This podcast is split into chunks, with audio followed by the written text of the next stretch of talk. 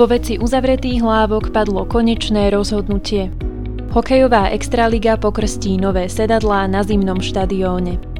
Centrum umenia Viola ponúka novú inscenáciu pre deti. Orientujete sa v úrokoch a úrokových sadzbách? V krátkom rozhovore vám prezradíme, čo všetko potrebujete vedieť. Počúvate podcast Dobrý deň Prešov, v ktorom vás pravidelne informujeme o aktualitách, kultúre a zaujímavostiach z mesta Prešov. Podcast dielne vznikajúceho občianskeho združenia Podcast Industry pre vás pripravujú Jozef Verbovský a Petra Hartmanová. Mesto Prešov má k dispozícii výsledky odborných obhliadok a diagnostiky všetkých piatich uzavretých lávok prechodcov, ktoré vykazujú vysoký stupeň poškodenia. Uzavreté lávky pri Prešovskej univerzite, pri lesíku Delostrelcov a na Suvorovovej ulici bude potrebné asanovať. Lávku na Mukačovskej ulici mesto zrekonštruuje. Pokračuje hovorca mesta Prešov Vladimír Tomek. Kontrola technického stavu všetkých štrnástich lávok tá prebiehala už začiatkom roka, alebo teda v prvej časti roka dvetisícdvadsaťjeden. Avšak na základe výsledkov, ktoré malo mesto Prešov k dispozícii, boli objednané ešte odborné obhliadky a diagnostika lávok, ktoré sme uzatvorili ešte v marci, a ukázalo sa, že v prípade tých piatich lávok, kde je veľmi vysoké poškodenie, teda musíme pristúpiť pri väčšine z nich k asanácii. Aktuálne sme vo fáze príprav. Je potrebné najprv spracovať projektové dokumentácie a samozrejme vybrať dodávateľa, ktorý bude realizovať v prípade štyroch lávok asanáciu, v prípade jednej lávky rekonštrukciu. Samozrejme tieto procesy musia byť vykonané prostredníctvom verejnej súťaže. To znamená, že nejaký bližší termín aktuálne nevieme konkretizovať, však nakoľko vo viacerých prípadoch ide o frekventované lávky, ktoré teda ľudia boli zvyknutí využívať na dennej báze. Snažíme sa robiť všetko preto, aby došlo či už k rekonštrukcii alebo v niektorých prípadoch aj k výstavbe nových lávok v čo najkratšom možnom čase. V prípade jednej z lávok, ktorá aktuálne patrí k tým uzavretým lávkam na území mesta Prešov, teda konkrétne ide o lávku pri Prešovskej univerzite. Už teraz vieme povedať, že nebude možné ju rekonštruovať a teda namiesto nej bude postavená nová lávka, ktorá teda ale bude modernejšia. Pôjde o cyklolávku, ktorá bude už spĺňať teda parametre, aby, aby cez ňu mohli prechádzať aj cyklisti, aj chodci, teda s dostatočnou, dostatočnou šírkou predispozíciou. Prešovská nemocnica priznáva problémy s parkovaním. Okrem zmeny prístupu k parkovacím miestam bude potrebná aj zmena liniek em há dé. Ako uviedol riaditeľ nemocnice, zvýšený záujem o očkovanie v posledných dňoch komplikuje dopravnú situáciu v areáli nemocnice. Počet parkovacích miest je limitovaný. Plochy určené na parkovanie sú permanentne obsadené, čím dochádza k blokovaniu prístupových ciest. Od dvanásteho mája preto nemocnica pristupuje k zmenám. Vjazd do areálu nemocnice bude obmedzený a regulovaný službou es bé es. V prípade naplnenia parkovacích miest bude vstup umožnený iba sanitným vozom, rýchlej zdravotnej službe, taxi a pacientom zet té pé. Nemocnica zároveň žiada najmä záujemcov o očkovanie, aby využili pri ceste do nemocnice iný spôsob dopravy, ako je vlastný automobil. V spolupráci s mestom Prešov a dopravným podnikom majú v pláne aj prípravu prejazdu jednej z liniek autobusov priamo areálom nemocnice. Materské školy v Prešove budú k dispozícii aj počas letných prázdnin. Počas mesiacov júl a august bude otvorených celkovo devätnásť materských škôl v zriaďovateľskej pôsobnosti mesta. Tlačová referentka Mestského úradu Lenka Šitárova upozorňuje, že rodičia nebudú mať možnosť výberu materskej školy v rôznych mestských častiach. Materské školy budú otvorené len pre deti, ktoré sú do danej škôlky prijaté. Harmonogram prevádzok materských škôl si môžu rodičia pozrieť už teraz na webe mesta alebo na webových stránkach jednotlivých škôlok. Od siedmeho mája prebieha v Prešove kosba verejnej zelene. Pracovníci spoločnosti Technické služby mesta Prešov kosia verejné plochy vo vlastníctve mesta vo všetkých jeho mestských častiach. Pokračuje hovorca mesta Prešov Vladimír Tomek. Harmonogram kosby verejnej zelene je rozsiahly dokument, ktorý je zverejnený aj na web stránke mesta Prešov a takisto aj na stránke technických služieb mesta Prešov. Môžem teda upresniť, že kosba verejnej zelene začala v meste Prešov začiatkom mája podľa teda spomínaného schváleného harmonogramu. No a začína sa prioritne líniou zeleňou popri cestách a takisto reprezentatívnou zeleňou, ako sú napríklad parky. No a ďalej bude nasledovať kosba o vnútroblokoch a kozba krajinárskej zelene. Samotné kosenie je priamo závislá od klimatických podmienok a v prípade nepriaznivého počasia musia aj obyvateľia rátať s tým, že termíny kosby, ktoré sú zverejnené v harmonograme, sa môžu zmeniť, ak napríklad intenzívne prší viac dní a následne aj príde slnečné počasie, tak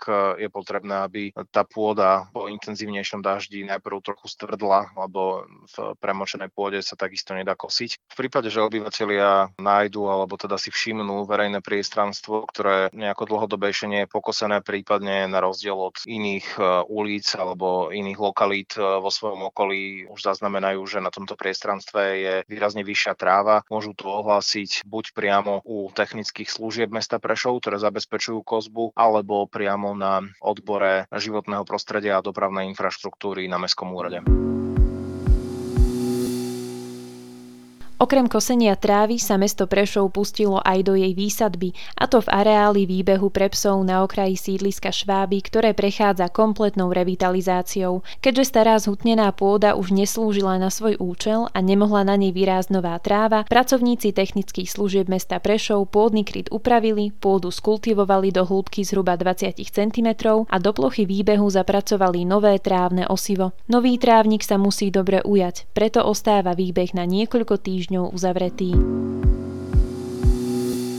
Na Prešovskom zimnom štadióne pribudnú nové sedadlá pre divákov. Celková cena sedadiel vrátane ich montáže je viac ako tristosedemdesiat tisíc eur. Ide o dôležitú súčasť vybavenia hokejovej haly, ktorá je potrebná pre úspešný začiatok extraligovej sezóny v Prešove. Najvyššia hokejová súťaž štartuje na jeseň. Začiatkom jesene by preto malo byť približne tritisícsedemsto nových sedadiel namontovaných a pripravených na nasledujúcu sezónu. Medzi novými sedadlami budú aj vé í pé sedadlá, ktoré budú budú mať okrem samostatnej bočnej lakťovej opierky aj opierku hlavy a držiak na pohár. Spoločným prvkom všetkých sedadiel bude akustická úprava zo spodnej strany sedadla a všetky sedadlá budú v tmavo-červenom odtieni. Samozrejmosťou je spĺňanie všetkých certifikovaných bezpečnostných kritérií. Okrem investície do nákupu sedadiel schválili mestskí poslanci na svojom januárovom zasadnutí aj ďalších tristopäťdesiat tisíc eur na zabezpečenie podmienok pre možnosť návratu extraligovej hokejovej súťaže do Prešova, o ktorej sa aktuálne rokuje.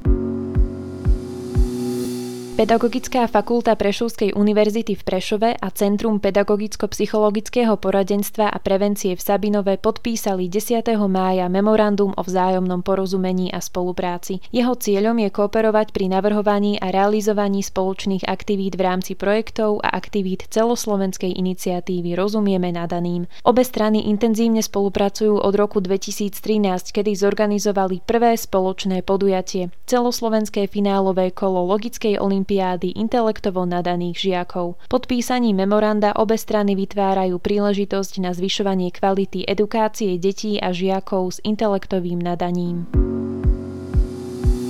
Talkshow sedem bez záruky mierí do kina Skala. Už sedemnásteho mája môžete stráviť kultúrny večer v spoločnosti obľúbených glosátorov Milana Lasicu, Oľgy Feldekovej, Eleny Vacvalovej a Jána Snopku. Nenechajte si ujsť vtipné postrehy a komentáre na udalosti z domácej i zahraničnej politiky, spoločnosti a všetkého, čo život prináša. Okrem humoru glosátorskej štvorice čaká na divákov aj atraktívny hudobný hosť. Všetky informácie a vstupenky nájdete na webovej stránke pé ká ó Prešov.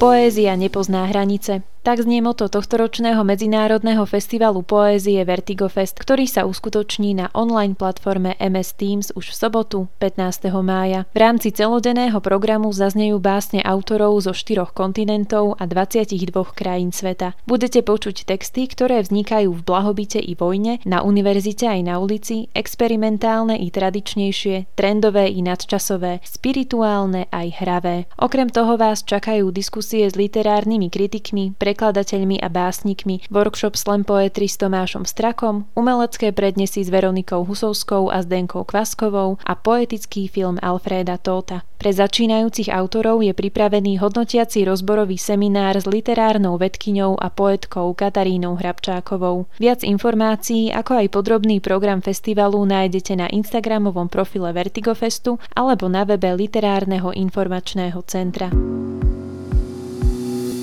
Prešovská Viola nie je len obyčajná kaviareň. Centrum pre umenie prináša pravidelné divadelné predstavenia najmä pre tých najmenších. V piatok štrnásteho mája sa na jej doskách predstaví Matilda a robot. Inscenáciu pre malých i veľkých nám priblížil jej režisér Jiří Jelínek. Matilda a robot je představení, co jsme napsali s Terezou Lexovou, a je to o tom, jak malá holčička je smutná, samotná, jmenuje se Matilda a potká na smetišti robota a ten si s ní zkamarádí, což je asi tak všechno. To je, to je to, co vnímají děti, dospělí asi mnohem víc vnímají to, že ten robot nemusí být tak zdaleka robota, možná je to starý chlap, co tak trošku vyhořel. Představení Matilda a robot jsme napsali s Terezou Lexovou a hudbu tam udělal Zdeněk Král. A scénografii skvělou udělala Bára Čechová. A celý je to zalitý sluncem, nebo herecký výkon kolektivu je nebetyčný. Má predstavenie Matilda a robot aj edukatívnu funkciu pre deti, alebo ide čisto o oddychové poňatie divadla? Edukaci to asi žádnou nesnad nemá. To představení my doufáme, že když přijde dospělý i dítě na představení Matilda a robot, tak si každý z toho odnese to, co je pro něj tam schovaný, a a doufáme, že nic z toho není zvednutý ukazovák a oboje je to, že se lidi mají mít rádi. Máte ako režisér v rámci divadelnej tvorby pre deti nějaký cieľ? Tak mým cílem, co se týče dělání divadla, je, že až budou ty děti z divadla, tak aby řekli: mně se to líbilo. Tak to bylo od Jelinku něco. A, a jinak myslím, že dětský divák má dostat úplně stejný zážitek, jako má dostat dospělý divák, když jde do kina, do uh, divadla nebo na koncert, že tam prostě má odejít spokojenej a, nebo nespokojenej a nebo s otázkama, ale má to být prostě zážitek. Ako vznikla vaša spolupráca s Centrom umenia Viola a ako se vám pracuje s hereckým kolektívom z Prešova? Naše spolupráce s Prešovem vznikla tak, že z Violy se Tánička ozvala a chtěla, aby jsme tam přijeli s přednáškou o divadle, a nám přišlo trošku, ne snad hloupý, ale přišlo nám, že neumíme dělat přednášky, takže jsme si řekli, že mnohem lepší bude, kdyby jsme tam to divadlo zahráli. A na to nebyl v tu chvíli prostor, a tak Táňa se ozvala za dva roky s tím, že by chtěla, aby jsme tam teda to představení se cvičili. A to se stalo, takže první naše spolupráce byl Aladin, to, toho jsme dělali v Prešově, nežli začala pandémie, a bylo to skvělé zkoušení, hrozně jsme si to užili, a přestože jsme se na sebe nejdřív dívali trošku jako šílenci, tak to vlastně dopadlo moc dobře a byla to krásná srdcová záležitost. Vedle toho jsme dělali představení pro úplný batolata o Emě, jak jde do zoo, a protože to všechno se nám nějak společně zalíbilo, tak jsme se dohodli, že později uděláme robota a Matildu, představení Matilda a robot, a to jsme do týmu při, přibrali Terezu Lexovou, která to, myslím, krásně obohatila a bylo to skvělý. Takže, takže Prešov je nádhera. A co se týče spolupráce s kolektivem divadla v Prešově, nebo prostě s Prešovákama, tak schválně řekněte, co říkám, když přijedu domů. No, že to tam bylo dobré. Že jsou tam lidi strašně hodní. Tak asi to říkám. Od piateho mája do tretieho júna ponúka Mestská galéria Karafka to naj z prác žiakov Základnej umeleckej školy Októbrová tridsaťdva v Prešove. Na výstave sú predstavené kresby, maľby, grafiky, dekoratívne práce, keramika, priestorové a objektové práce, ale aj inštalácie, fotky, animácie a iné alternatívne výtvarné techniky. Výstavu tvoria práce talentovaných žiakov a práce z kurzov dospelých. Spoločnosť Naturpek vzdeláva aj prešovských pedagógov. Podkladom pre neziskový vzdelávací projekt Táni Zacharovskej je unikátna hra, ktorá zrozumiteľne ilustruje a vysvetľuje dopad znečistenia na ekosystém planéty. Pokračuje odborná lektorka projektu Laura Martinková. Všetci učitelia, ktorí v rámci školy naštartovali nejaké zmeny v oblasti nakladania s odpadom, čiže či už v škole je zavedený nejaký systém triedenia odpadu, alebo išli ešte hlbšie a snažia sa aj odpad neprodukovať alebo produkovať ho menej, tak práve toto vzdelávanie by malo byť ďalšou inšpiráciou a motiváciou, aby túto problematiku ďalej prehlbovali. V rámci vzdelávania dostávajú vlastne lektora, ktorý im vo všetkom je nápomocný a predstaví im projekt Garbage Gobblers, alebo teda žrúti odpadu. Projekt Garbage Gobblers je projekt, ktorý zastrešuje jednak tabletovú hru, kde sú v hlavnej úlohe žiaci, ktorí riešia problém s odpadom. Oni sú tí superhrdinovia, ktorí vlastne majú to všetko vyriešiť tak, aby sme žili na tejto planéte nielen my teraz, ale aj ďalšie naše generácie s tým, aby vedeli si naplniť všetky svoje potreby. A druhou časťou projektu je webová stránka, ktorá obsahuje obrovské množstvo informácií v tejto problematike. Do projektu sa učitelia môžu zaregistrovať cez web firmy Naturpek, ktorá vlastne celé toto vzdelávanie hradí a tým pádom je pre učiteľov úplne zadarmo. Stačí sa zaregistrovať a potom v daný termín prísť na online vzdelávanie cez, cez aplikáciu Zoom. Uvažujete o hypotekárnom úvere? V rozhovore s hypotekárnym špecialistom Matejom Sedlákom sme sa rozprávali o aktuálnych výškach úrokových sadzieb, podmienkach pre získanie hypotekárnych úverov, ako aj o tom, aká je ochota bank pri refinancovaní už existujúcich úverov. Tak pán Sedlák, skúste našim poslucháčom priblížiť, aká je momentálna situácia v úrokových sadzbách hypotekárnych úverov na Slovensku. Momentálne zažívame stále ešte obdobie nízkych úrokových sadzieb, kde priemer úrokových sadzieb na tri až päť ročnej fixácii úrokov sa dostal pod jedno percento, takže momentálne si vziať hypotéku je stále veľmi výhodné a najvýhodnejšie za posledné roky, respektíve odkedy sú poskytované hypotéky na Slovensku. A vďaka tomu, aké obdobie sme zažívali ešte pred koronakrízou a bolo to veľký rozmach vlastne týchto hypotekárnych úverov, tak banky si stále držia úrokové sadzby nízko. Pre každého spotrebiteľa, každý, kto si chce momentálne kúpiť nejakú nehnuteľnosť, tak môže zvážiť možnosti od viacerých hypotekárnych bank, pretože nie je to iba o tom, aby jedna hypotekárna banka poskytovala takéto výhodné úrokové sadzby, ale na Slovensku momentálne všetky banky sú veľmi prístupné.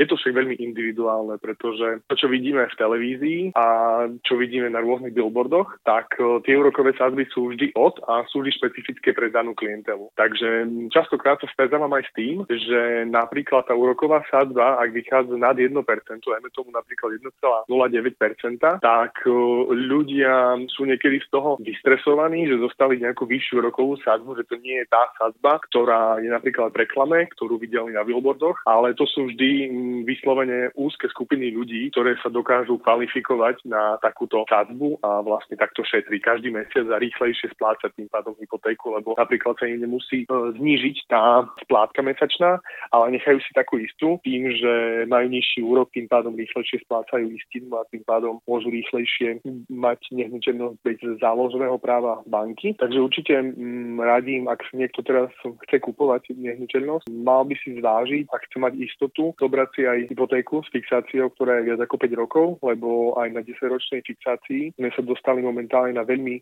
nízke hodnoty, niekde tesne nad jedno percento, napríklad jedna banka to posunula pred pár týždňami na jeden celá pätnásť percenta, ale zase to platí len pre určitú skupinu ľudí, ktorí dosiahnu na takúto úrokovú sadzbu. Aké podmienky musí spĺňať žiadateľ o hypotekárny úver, aby mu bol pridelený naozaj veľmi zaujímavý úrok na jeho hypotekárnom úvere, alebo aké minimálne požiadavky by mal mať žiadateľ, aby vôbec dostal úver? Je tam veľmi veľa rôznych parametrov, ktoré sleduje banka, ale v krátkosti mal by mať určite nejaký dlhodobejší pracovný vzťah. Buď by môže byť podnikateľ, či už živnostník, alebo majiteľ nejakej firmy, alebo byť zamestnaný v nejakej spoločnosti. Ideálne je, ak obraty tej firmy sú vyššie a práca vlastne trvá nejakú dlhšiu dobu, ale dá sa takisto pracovať aj s tým, keď niekto je zamestnaný iba tri alebo šesť mesiacov, tak aj vtedy banky vedia poskytnúť úrokovú mieru, respektíve samotný úver, ale čím dlhšie ste zamestnaní, tak tým je to lepšie, lebo predsa len vyzerá to oveľa lepšie, ak pracujete v nejakej firme napríklad tri, štyri, päť rokov a potom si idete požiadať o úver, lebo z pohľadu banky ste tým pádom viac stabilní a vedia sa viac na to spoľahnúť. Takisto pomôže aj, akú ste už niekedy mali úver a splácali ste ho, tak to vám určite pomôže. Ak ste prípadne mali nejaké problémy so splácaním, tak to samozrejme je varovný prst pre banku a vlastne to si zvažuje potom, že v tom registri to vidí, vždy dávate súhlas vlastne banke, aby sa pozrela do registra. Ďalej, ak chcete fakt, že najvýhodnejšiu úrokovú sadzbu, tak je dôležité aj o to, koľko peňazí chcete. Napríklad, ak nejaký byt stojí stodvadsať tisíc eur a vy chcete sto tisíc eur, alebo chcete deväťdesiat alebo päťdesiat tisíc eur, tak tak vždy je to vlastne nižšie riziko a preto banky poskytujú napríklad pri sedemdesiat percent a menej lepšie úrokové sadzby ako pri osemdesiat percent hypotékach alebo napríklad pri deväťdesiat percent hypotékach, ktoré sa stále dajú získať a tých deväťdesiat percent je stále možných na byty, hlavne v krajských mestách, lebo tieto byty budú mať pravdepodobne stále vyššiu hodnotu, lebo ľudia sa sťahujú do týchto miest a práve preto sú banky ochotné na výnimku požičať aj deväťdesiat percent a dať tomu žiadateľovi až deväťdesiat percent ceny kúpnej bytu.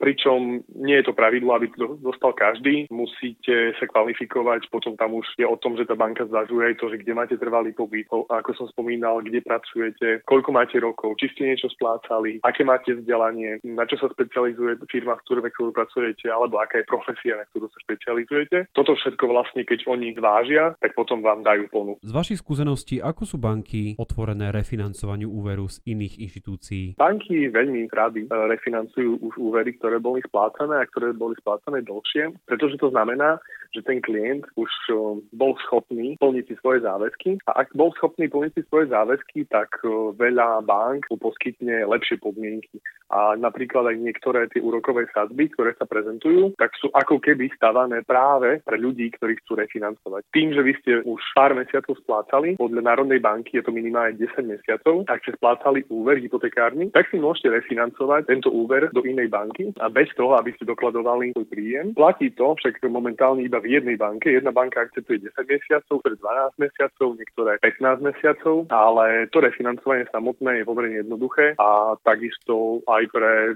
aj na vybavenie je to prakticky len o stretnutí napríklad s jedným poradcom, ktorý vám povie, do akej banky máte ísť a potom v tej banke to je o pár podpisoch. Takýchto klientov majú veľmi rady banky a klient na to môže takisto ušetriť. Dôležité je na začiatku dostať ten úver a potom sa už dá vždy vyjednávať. Či ju vyjednávať vo vlastnej banke, alebo dá sa vyjednávať aj takisto s inými bankami. Žijeme skutočne veľmi náročné časy a mnohí podnikatelia majú svoje problémy spôsobené pandémiou. Aká je z vášho pohľadu momentálna situácia v rámci ochoty bank požičiavať hypotekárne úvery pre podnikateľov? Takisto ako pred pandémiou aj dnes platí, že podnikatelia a živnostníci môžu dosiahnuť na hypotekárny úver a banky dokonca niektoré ešte zlepšili vlastne svoje podmienky a napríklad zvýšili percentá, ktoré akceptujú podnikateľom. Aby som upresnil, tak veľká časť podnikateľov, živnostníkov využíva tzv. Paušálne výdavky. A nakoľko využívajú paušálne výdavky, tak potom vlastne ten daňový základ je veľmi nízky. A našťastie banky to akceptujú, pretože napríklad ak vykonávate nejakú činnosť, kde vy tie reálne náklady nemáte také veľké, napríklad poskytujete nejaký servis alebo nejaké služby, tak vy tam máte nejaký obrat a tým pádom z toho obratu vám banky vedia akceptovať až šesťdesiat percent ako príjem, ako keby ste boli zamestnaní. Aká je z vášho pohľadu budúcnosť úrokových sadzieb na hypotekárnych úveroch? Budú rásť alebo naopak budeme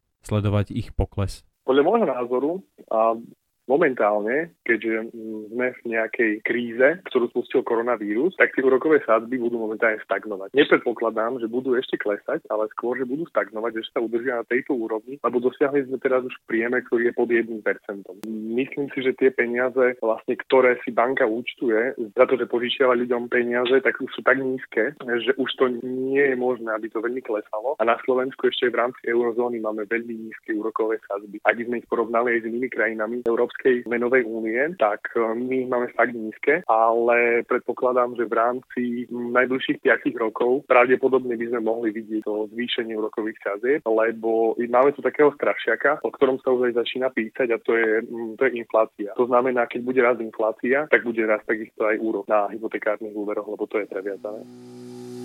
Počúvali ste podcast Dobrý deň Prešov. Veríme, že sme vám priniesli dôležité informácie a zaujímavé postrehy z nášho mesta. Podcast z dielne vznikajúceho občianskeho združenia Podcast Industry pre vás pripravili Jozef Verbovský a Petra Hartmanová.